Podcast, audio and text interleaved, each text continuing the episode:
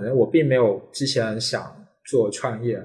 我只是碰巧成为了一个创业者，所以我可能比较在意的是我是不是做的事情是我想做的。我特别幸运的一点就是我可能在很早的时候我就知道自己喜欢做什么事情。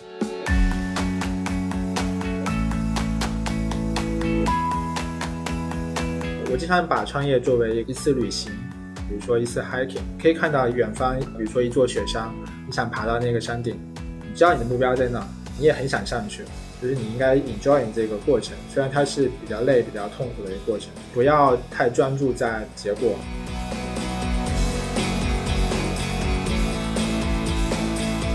是不是可以去试一下？就 Tesla CEO 呃 Elon Musk。所以呢，我就去猜他的邮箱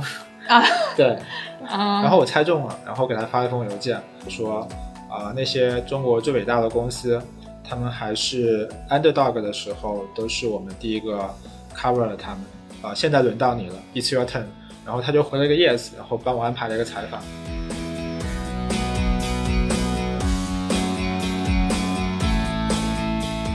一二年的时候，中关村有一条创业大街，然后那那里面有一个有个咖啡，对，叫车库咖啡，就跑过去，然后发现那边人都在聊比特币。车库咖啡老板他当时有一个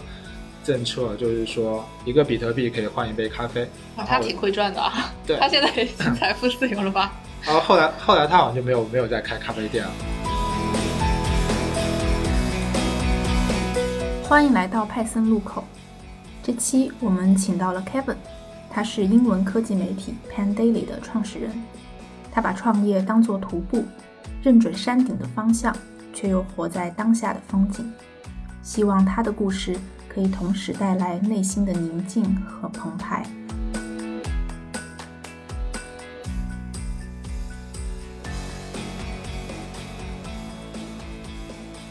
大家好，我是 Coco。大家好，我是曾哥。今天我们的嘉宾是 Kevin，他是我们业内一个小有名气的科技媒体叫 Pan Daily 的创始人，欢迎他来做一个自我介绍。Hello，大家好啊，大家可以叫我 Kevin，我中文名叫周恒星。我之前呢，我一直就是做记者，然后在之前呢是在美国上学，然后一七年的时候我是回国做了这么一个啊面向海外介绍中国科技行业的。这个英文媒体，然后我们的受众呢，主要是海外那些想了解中国科技行业的一些一些外国人，比如说一些投资人，然后一些创业者，还有一些啊，比如说一些学者啊、学生啊之类的。然后很高兴今天有机会可以跟大家聊一些一些有趣的话题。嗯，主要是你的 这个人生经验是不是？你做了五年记者，大概。然后对，呃，五年记者，然后呃，创业是四年。嗯，但其实你。学的是 CS 对吧？我学的很奇怪的一个对我本科学的是啊经济学，然后后来我在美国留学的时候学的是信息系统，嗯，information system。那你是什么时候觉得自己喜欢做记者这个行当呢？嗯，主要是呢，我从上大学的时候啊，我喜欢写博客，记得当时是一个呃是网易博客，后来好像前两年这个网易博客已经关掉了。但我大概在呃在上面写了四五年吧，然后主要是我会把我喜欢看的一些书啊，还有电影啊，然后写一些书评、影评。然后后来在美国上学的时候呢，我喜欢就是写一些就我对美国美国社会的观察。然后因为我是学这个信息系统的嘛，然后我也会写一些对一些科技啊美国科技公司、科技行业的一些观察。后来呢，就会有一些国内的媒体。啊，他们会来就是找我约稿，然后就做那种呃特约撰稿人这样，写着写着就觉得啊，我觉得我还挺喜欢写写写写写东西，但可能对 coding 这件事情呢，就是一直没有特别喜欢，成绩也也比较一般。后来毕业的时候呢，当时跟国内一本杂志叫《中国企业家》啊，那个主编叫何一凡老师，就我们通了个电话，我当时也有一些迷茫嘛，然后我就跟跟他聊了一会儿。然后那个何老师就说：“那你不如回来给我们做科技记者。”那是一二年的时候，但是就是中国很多人还是对对美国科技行业是一种崇拜的那种态度，很多人都会非常想去了解在美国发生什么事情啊。所以后来我就想了一下，我就我就回国了。对，所以但是也没有怎么找工作，可能找找也找不到特别好的吧，我当时这么觉得。我觉得中国企业家对于一个嗯新入行的记者来说是一个非常好的平台。你在那个平台上也接触了一些自己想采访的人，是吗？对中国企业家其实是一本非常历史悠久的一本商业杂志，就一九八五年创刊吧。然后那个时候，可能当时中国都没有什么正儿八经的，就是报道商业的啊媒体啊，所以他们历史很悠久。然后在我们那个时候，编辑部就比较关注的是一些大公司，然后比如说一些。呃，地产行业或者金融业啊，就偏传统的行业，对偏传统的行业。啊，因为我当时是年纪最小的记者嘛，所以后来我就跑的是创业口。对我们那个时候有个创业口，就是让我去接触一些创业公司。当时其实创业还没有这么热门，大概在中国创业爆发的前夜吧。创业最热门大概一四年到一六年这这几年间，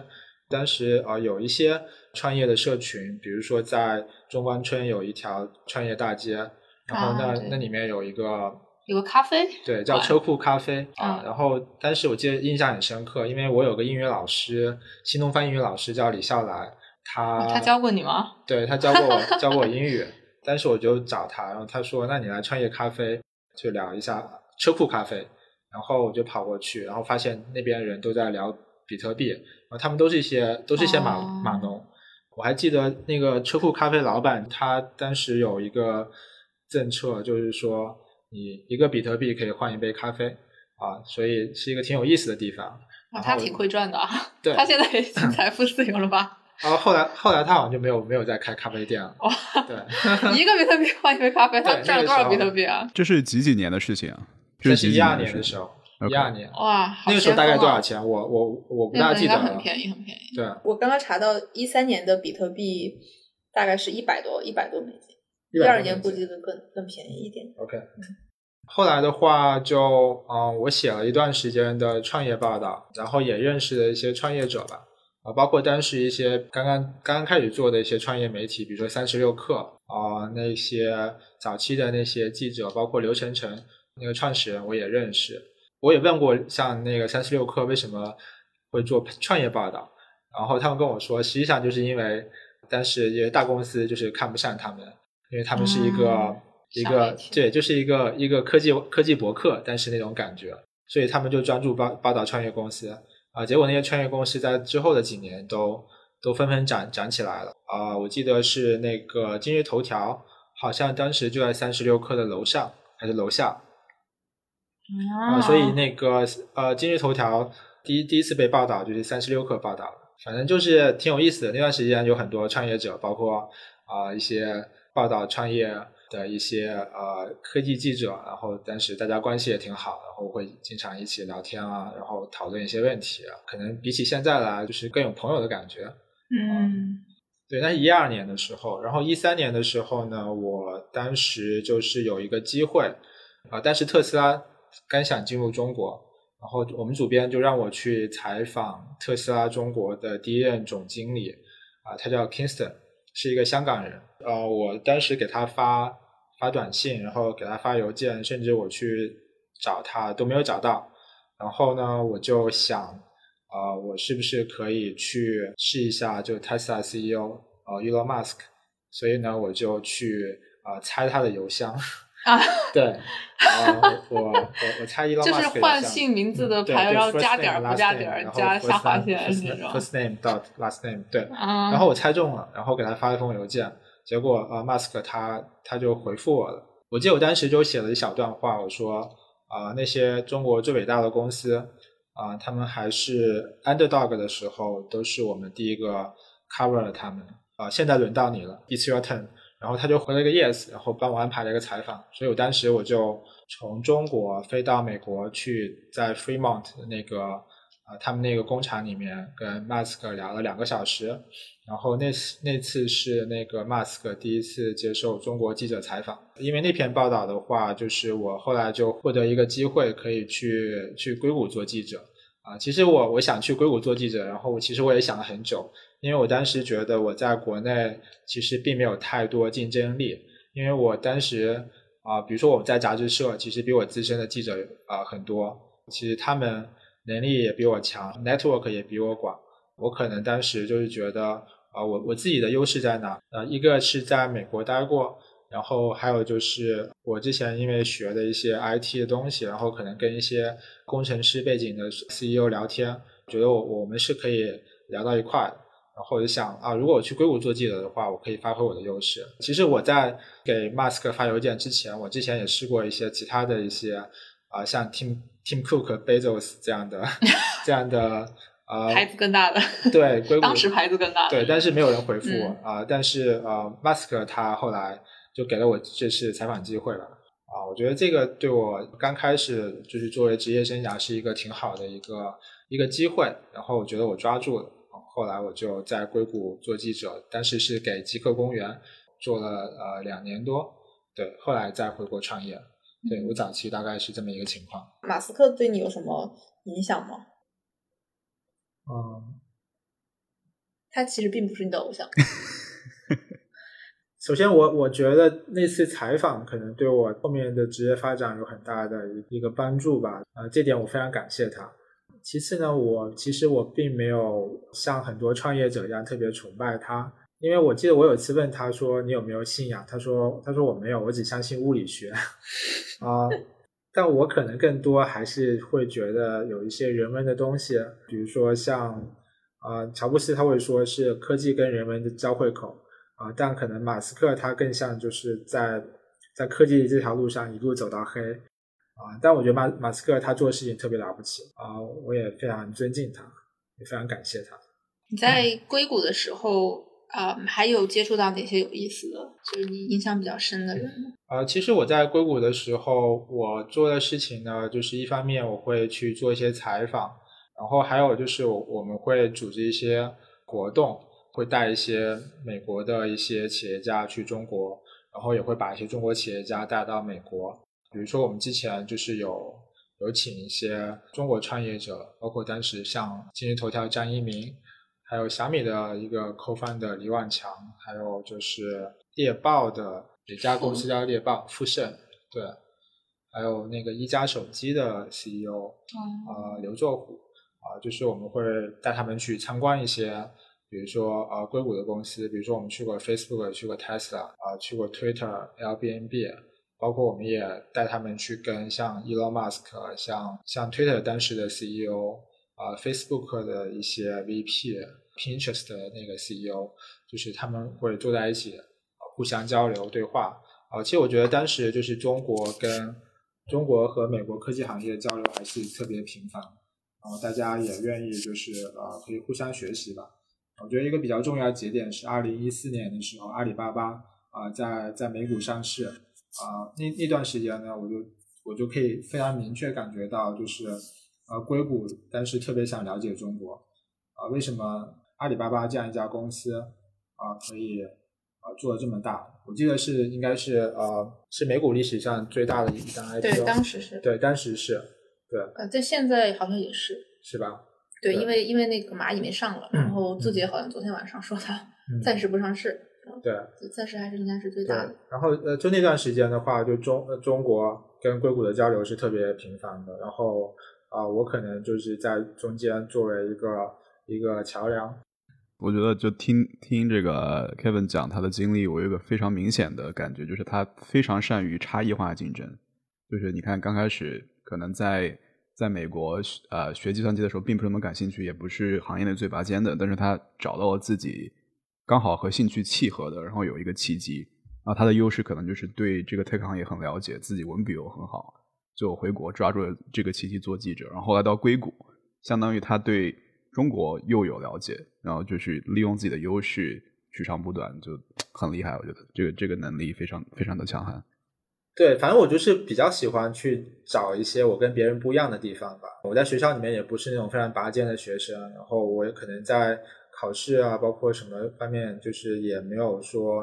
是那种学霸型的。但我觉得我一直都比较擅长，就是利用就是自己的一些特长，可以做一些跟周围环境可以就是相契合的事情。我特别幸运的一点就是，我可能在很早的时候我就知道自己啊、喜欢做什么事情。但是呢，我发现我周围很多很多人，包括我最近就是，比如说我面试过很多一些啊、非常优秀的一些啊、小朋友，然后他们背景特别好，然后人也很聪明，但他们很多时候就不知道自己喜欢做什么，这可能就是会呃影响到他们后来的一些职业发展吧。然后我觉得我我很幸运，就是我我很早就知道意识到我自己想干什么。我在佛罗里达大学上学的时候，我有个同学，他跟我一样有一点特立独行，就我当时也比较特立独行，我比较喜欢写博客，但他喜欢就是研究股票。他当时就每天就上课也不怎么积极，然后也不怎么参加同学活动，好像据说他就是就说自己在投资，其实就是买一些啊、美股吧。他说他从小就开始研究这个东西，啊，但但是我们也不太懂，然后可能我们我们同学也没有没有没有什么钱去买股票，啊，我就觉得这个人这个人好奇怪。后来就是毕业之后就断了联系吧，直到前段时间，过去一两个月，就是有三个人来找我，因为他们发现我跟那个人是那个 LinkedIn 上的那个 connection，然后说你可不可以帮我介绍给他？我一开始对这个人没有任何印象，我想了一下，然后我就搜了一下，哦，原来是我那个同学。然后他已经成为了股神是吗？对，我看他的 LinkedIn，我后来发现他真的就是他这几年职业发展都做的特别好。他好像一开始在一家基金，但他后来去了那个李路的喜马拉雅，啊、哦就是那个李路，他前段时间写一本书叫《文明现代化价值投资与中国》，最近在中国资本圈特别火，大家可以去看一下。呃，我看了一部分，我觉得写的特别好。然后据说他也是巴菲特特别推崇的一个一个基金基金管理人。那个我那同学在那边做了几年，然后他现在呢，呃，是就是掌管一家啊、我不知道做多大，呃，就是一家家族办公室办公室那种 family office 啊、就是他们会做很多一些基金的 LP 啊、所以啊、就是会有一些呃一些做做 VC 的人来找我，就想认识这个这个 family office。他也让我觉得说，我跟他都是在学校里面都是比较不够拔尖，然后可能也看起来就是也不太合群啊、我们可能都在做自己的事情，但我们都知道我们自己喜欢做什么。我觉得是一件挺很幸运。对挺幸运的事情。嗯，但是我有一个，就是其实我也是，就是我觉得我高中的时候确定我想做记者这个事情，有可能不是说写作吧，就是喜欢关心别人的生活这样子。但是就是，嗯，我当然我第一份工作，包括到现在都是我自己想做的事情，但是你做了一些年头以后，你会开始有一些，就是你会开始有一些改变，就是你的想法，可能你做久了倦怠也好，或者是嗯，这个行业跟你最初想象的不一样也好，你有你有这种时刻吗？我觉得呃，任何工作，然后如果你就是一成不变的做，肯定会有遇到瓶颈，或者说就是呃厌烦的那一天。呃，这个时候你要想清楚你的一个目标是什么，然后可以就是来来调整你现在的一些状态。啊，如果你觉得你现在离你的目标越来越远，我觉得你可以是是改变的时候。但你觉得你其实还是在朝着目标前进，只不过是呃遇到了一些，比如说，就像你去 hiking 的时候走累了啊，我觉得这个时候你就可以休息一会儿，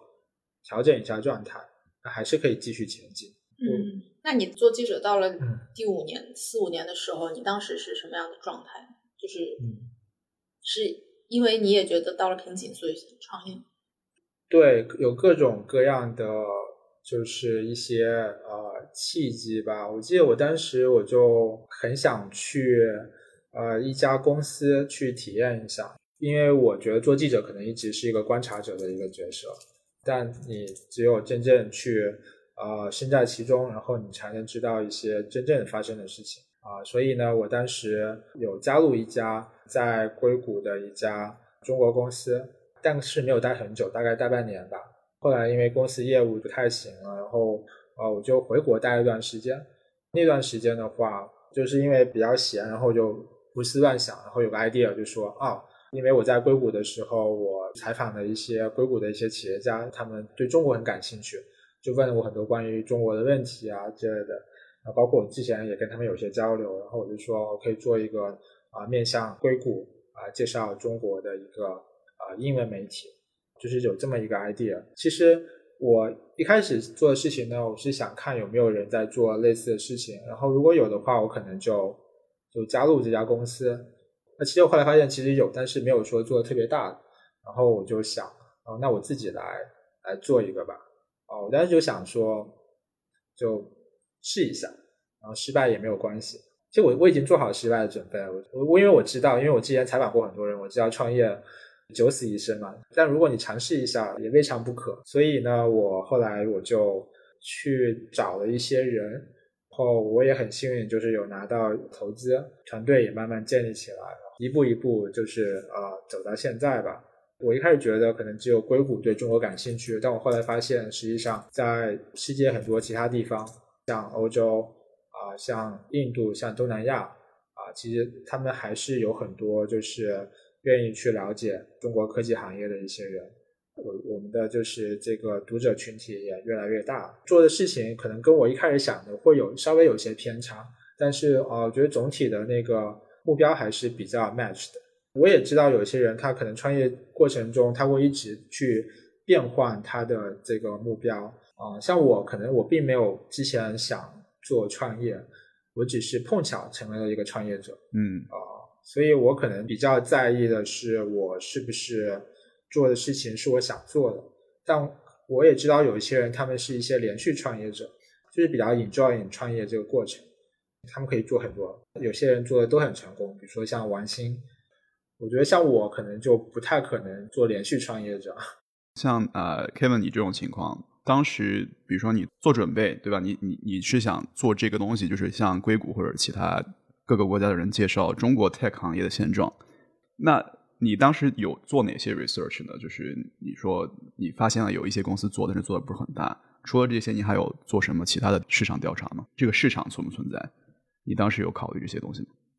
我可能更多的是从就是用户角度考虑吧，我会去问一些，就我之前在美国认识的一些，比如说一些企业家，然后一些创业者，包括一些做投资的，我说你们去了解中国的途径都有哪一些？他们会告诉我说，可能就是一些美国主流媒体呃在中国有些报道，比如说像 Bloomberg，包括像南华。像 TechCrunch 这样的 Tech Media 也会报道关于中国的一些东西，但就没有说有一家专门报道中国科技行业的这样的一个英文媒体，至少我当时我没有发现，所以我就想到这可能是一个机会。对我，我主要是去问了一些这样的一些潜在的一些受众吧。那当时是为什么想到 Pan Daily 这个名字呢？是被 Panda Express inspire 了吗？Does it stand stand for a Panda Daily？啊、其实这名字的话，就是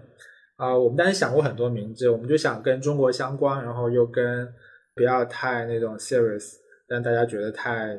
就是正经想对太正经那种感觉，所以呢，就是想到 panda 可以代表中国嘛。我想到的 Pan Daily，然后这个域名我去搜了一下，pandaily.com 这域名就是正好呃是 available 的，就几百美元吧，所以我就把它买下来，然后把它作为我们的这样的一个名字。有些人可能可以 get 到，觉得是很好的名字；有些人觉得就是不太能理解。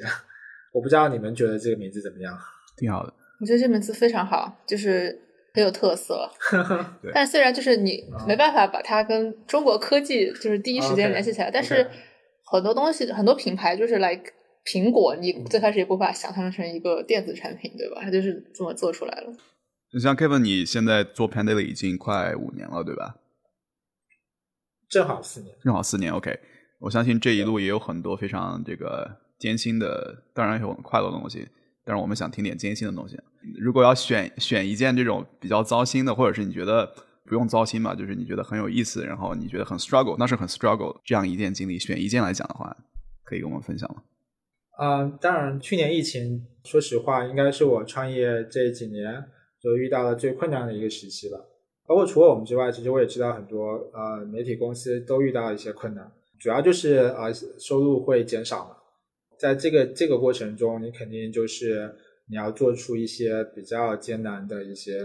一些决策，包括怎么样去开源节流，去收缩业务，安抚团队，然后让他们有信心跟你一起去度过这段艰难的时光。我觉得这个这个对我的考验还是挺大的。嗯，但我觉得我可能比较幸运，就是说我好像就是没有说就是有特别睡不着觉，或者说焦虑，或者说就是迈不过迈不过去的这种感觉。嗯，我觉得我一直都是心态都还可以。嗯嗯，那当时就像你说，这个疫情带来很多困难，有想过放弃吗？当然，obviously 你坚持下来了，然后其实疫情是一个很大的 filter 嘛。如果你活下来，是一个非常好的事情，对吧？帮你淘汰了一些竞争者。但是当时有想过放弃吗？有觉得啊，不想，我不想玩了，有这种感觉吗？嗯，可能偶尔会想过这么一个念头，但是我一般都是比较，我有一些方法可以就是调节自己的心态。首先，我觉得生活习惯很重要吧。基本上我不怎么熬夜，然后我一般都觉得啊，我我今我今天就是工作到到这么晚，然后我就我就 stop。我会就是睡觉，然后第二天再继续工作。Right. 呃，我不是那种一定要熬夜，然后熬得很晚，第二天就是很多很多时候会，比如说会影响你的一些工作状态。还有就是我会坚持啊游泳，我觉得游泳是一个很好的一个呃缓解你焦虑的一个方法。就我在水里面的时候，我都会比较放松，可能有一些想不太通的事情，我觉得我在水里面就有时候突然想通了。然后有的时候偶尔我会做一些像那种那种 meditation 这样的冥想啊，这样这样的东西啊。有的时候我就觉得啊，创业好艰难啊，我是不是该放弃了？但我睡一觉，然后我第二天醒来就觉得啊，是全新的一天，又是元气满满。嗯，啊，我觉得我还是可以继续去做下去的。有一些生活习惯还是还是挺重要的吧。对，我觉得这些 daily ritual 我觉得特别特别有帮助。我自己也会就有一些的 ritual。我包括我之前的那个公司的 CEO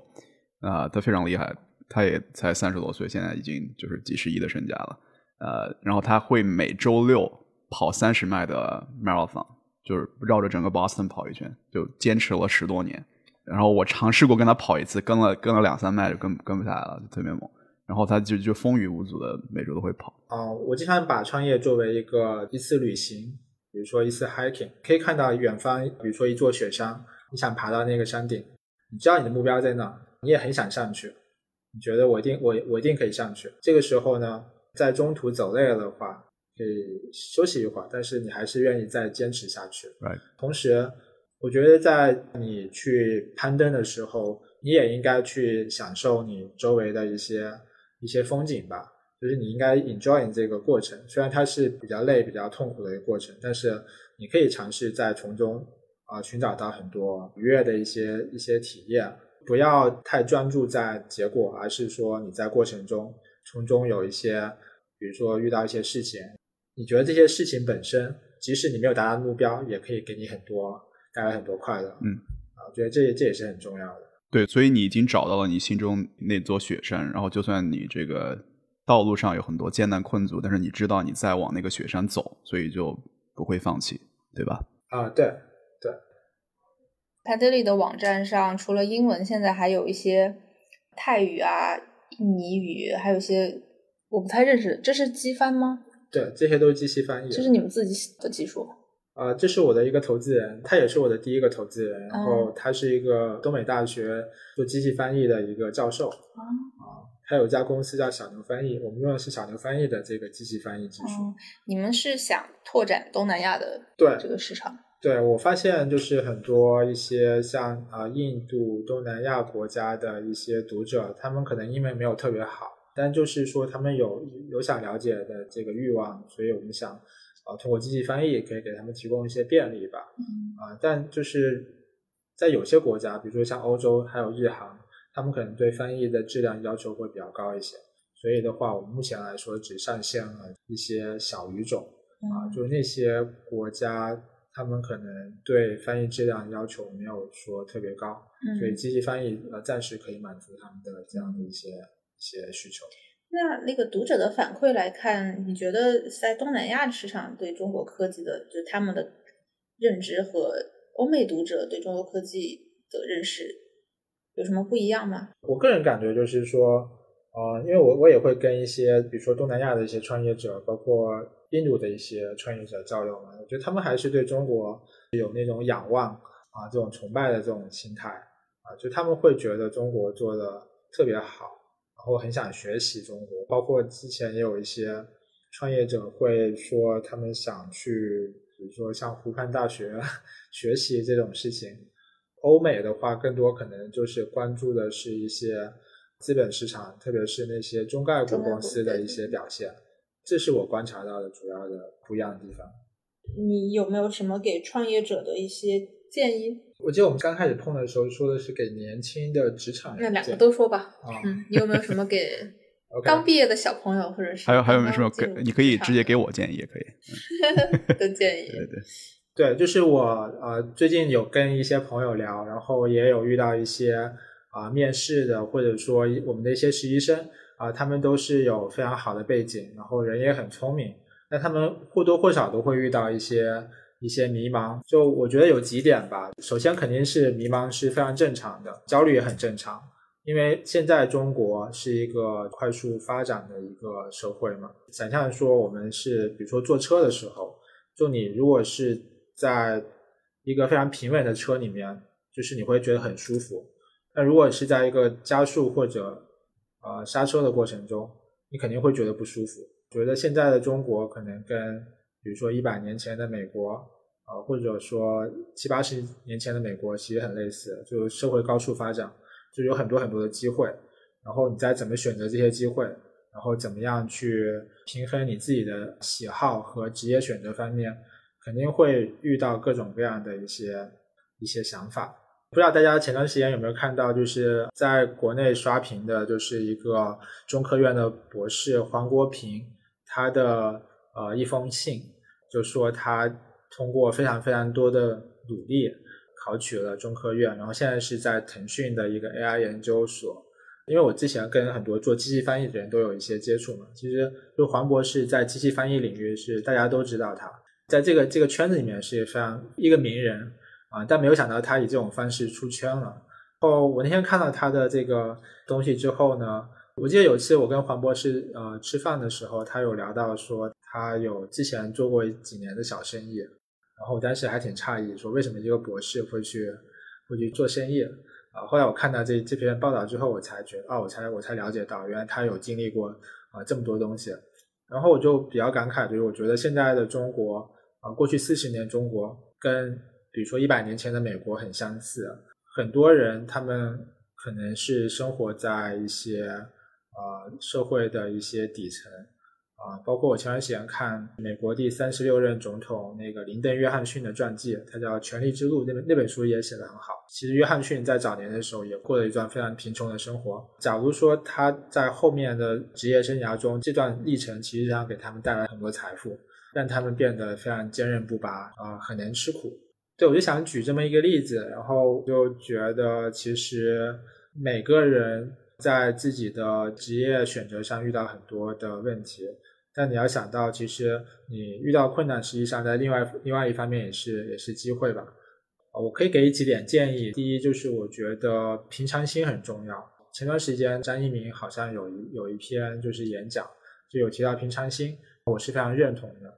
我自己的经验就是说，很多时候啊、你很迷茫的时候，你去想是想想不出解决方案的，反倒是说你去通过每天日复一日的把一些小事情做好，把每件该做的事情做好，可能过段时间你的这个焦虑就慢慢就会缓解。境界很高，活在当下，其实这个非常难，对吧？就过去和未来其实都是虚无的，只有现在。对对，是的。第二就是说，我觉得享受过程吧，就像之前乔布斯他说的，呃，the journey is the reward，过程即是奖励。如果把把这个结果看得太重的话，实际上你会忽略掉过程中的一些乐趣。啊，就比如说我们爬山中，如果你每天就看着那个那个雪山山顶，就想怎么爬上去，可能你会忽略掉你周围的一些呃好的风景。啊，其实这些好的风景，如果你可以享受的话，其实你可以减轻你在在路途中的很多苦恼吧。那最后的话，就是想请你推荐一些你喜欢的书。刚刚好像提了两本儿，是吧？对，那我就推荐几本书，一个就是李路的《文明现代化：价值投资与中国》，嗯还有呢就是啊、呃一本叫《当下的力量》，就是一本呃关于心心理学的书吧，可以就是让大家怎么样去啊、消除焦虑，享受当下。我觉得说不定对现在比较焦虑的一些一些啊、年轻人会有一些帮助吧。然后还有就是大家可以去学习一些关于禅学的书。我知道创业的人很多，很多人他们都会去去研究